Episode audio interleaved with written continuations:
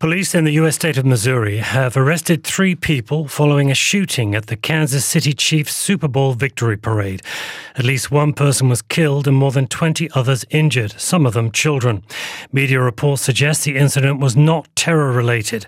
The mayor of Kansas City is Quinton Lucas. We will continue to try to make sure that we can be as safe as possible. However, when you have people who decide to bring guns to try to mar events, celebratory ones like this one, all of us start to become members of this club that none of us want to be a part of, which is those who have experienced mass shootings. The Republican chair of the U.S. House Intelligence Committee, Mike Turner, has demanded that President Biden declassify information relating to what he calls a major security threat. Media reports say the warning relates to Russian attempts to develop a space based nuclear weapon that could destroy satellites. The Republican U.S. House Speaker, Mike Johnson, says the matter is being dealt with. We just want to assure everyone uh, steady hands are at the wheel, we're working on it, and there's no need for alarm. The NATO Secretary General Jens Stoltenberg says that the failure of the United States Congress to approve continued military assistance to Ukraine is already having an impact on the battlefield. Kiev has warned that the situation is becoming increasingly difficult.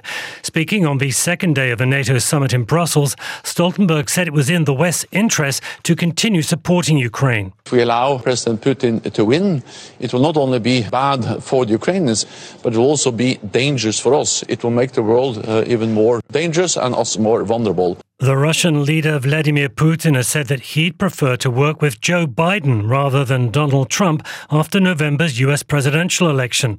He told journalists that Biden was the more experienced and predictable person, and he dismissed concerns over Biden's age and mental acuity. When I met Biden in Switzerland, yes, it was three years ago, but it doesn't matter. Even then, people were saying that he was incompetent, but I didn't see anything of this sort. Yes, he kept looking at his papers, but to be honest, I kept doing the same, so there was nothing peculiar. Greece is today set to become the first Orthodox majority country to legalise same sex marriage.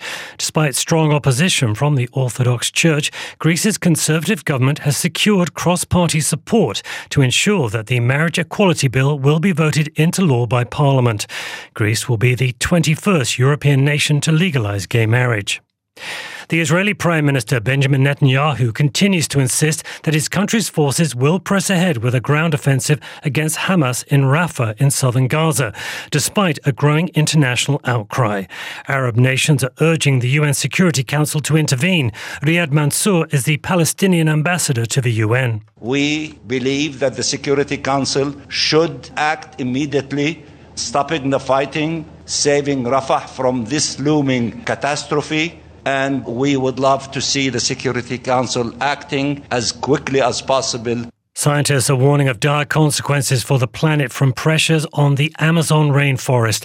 Computer modeling indicates that deforestation, rising temperatures, drought, and fire could push half of the region into irreversible collapse by 2050. Bernardo Flores, an ecologist from the University of Santa Catarina in Brazil, is the report's lead author. There are indications that there is a tipping point that we are approaching and then it's useless to stop deforestation, to try to stop. We may not even be able to because the forest will die by itself.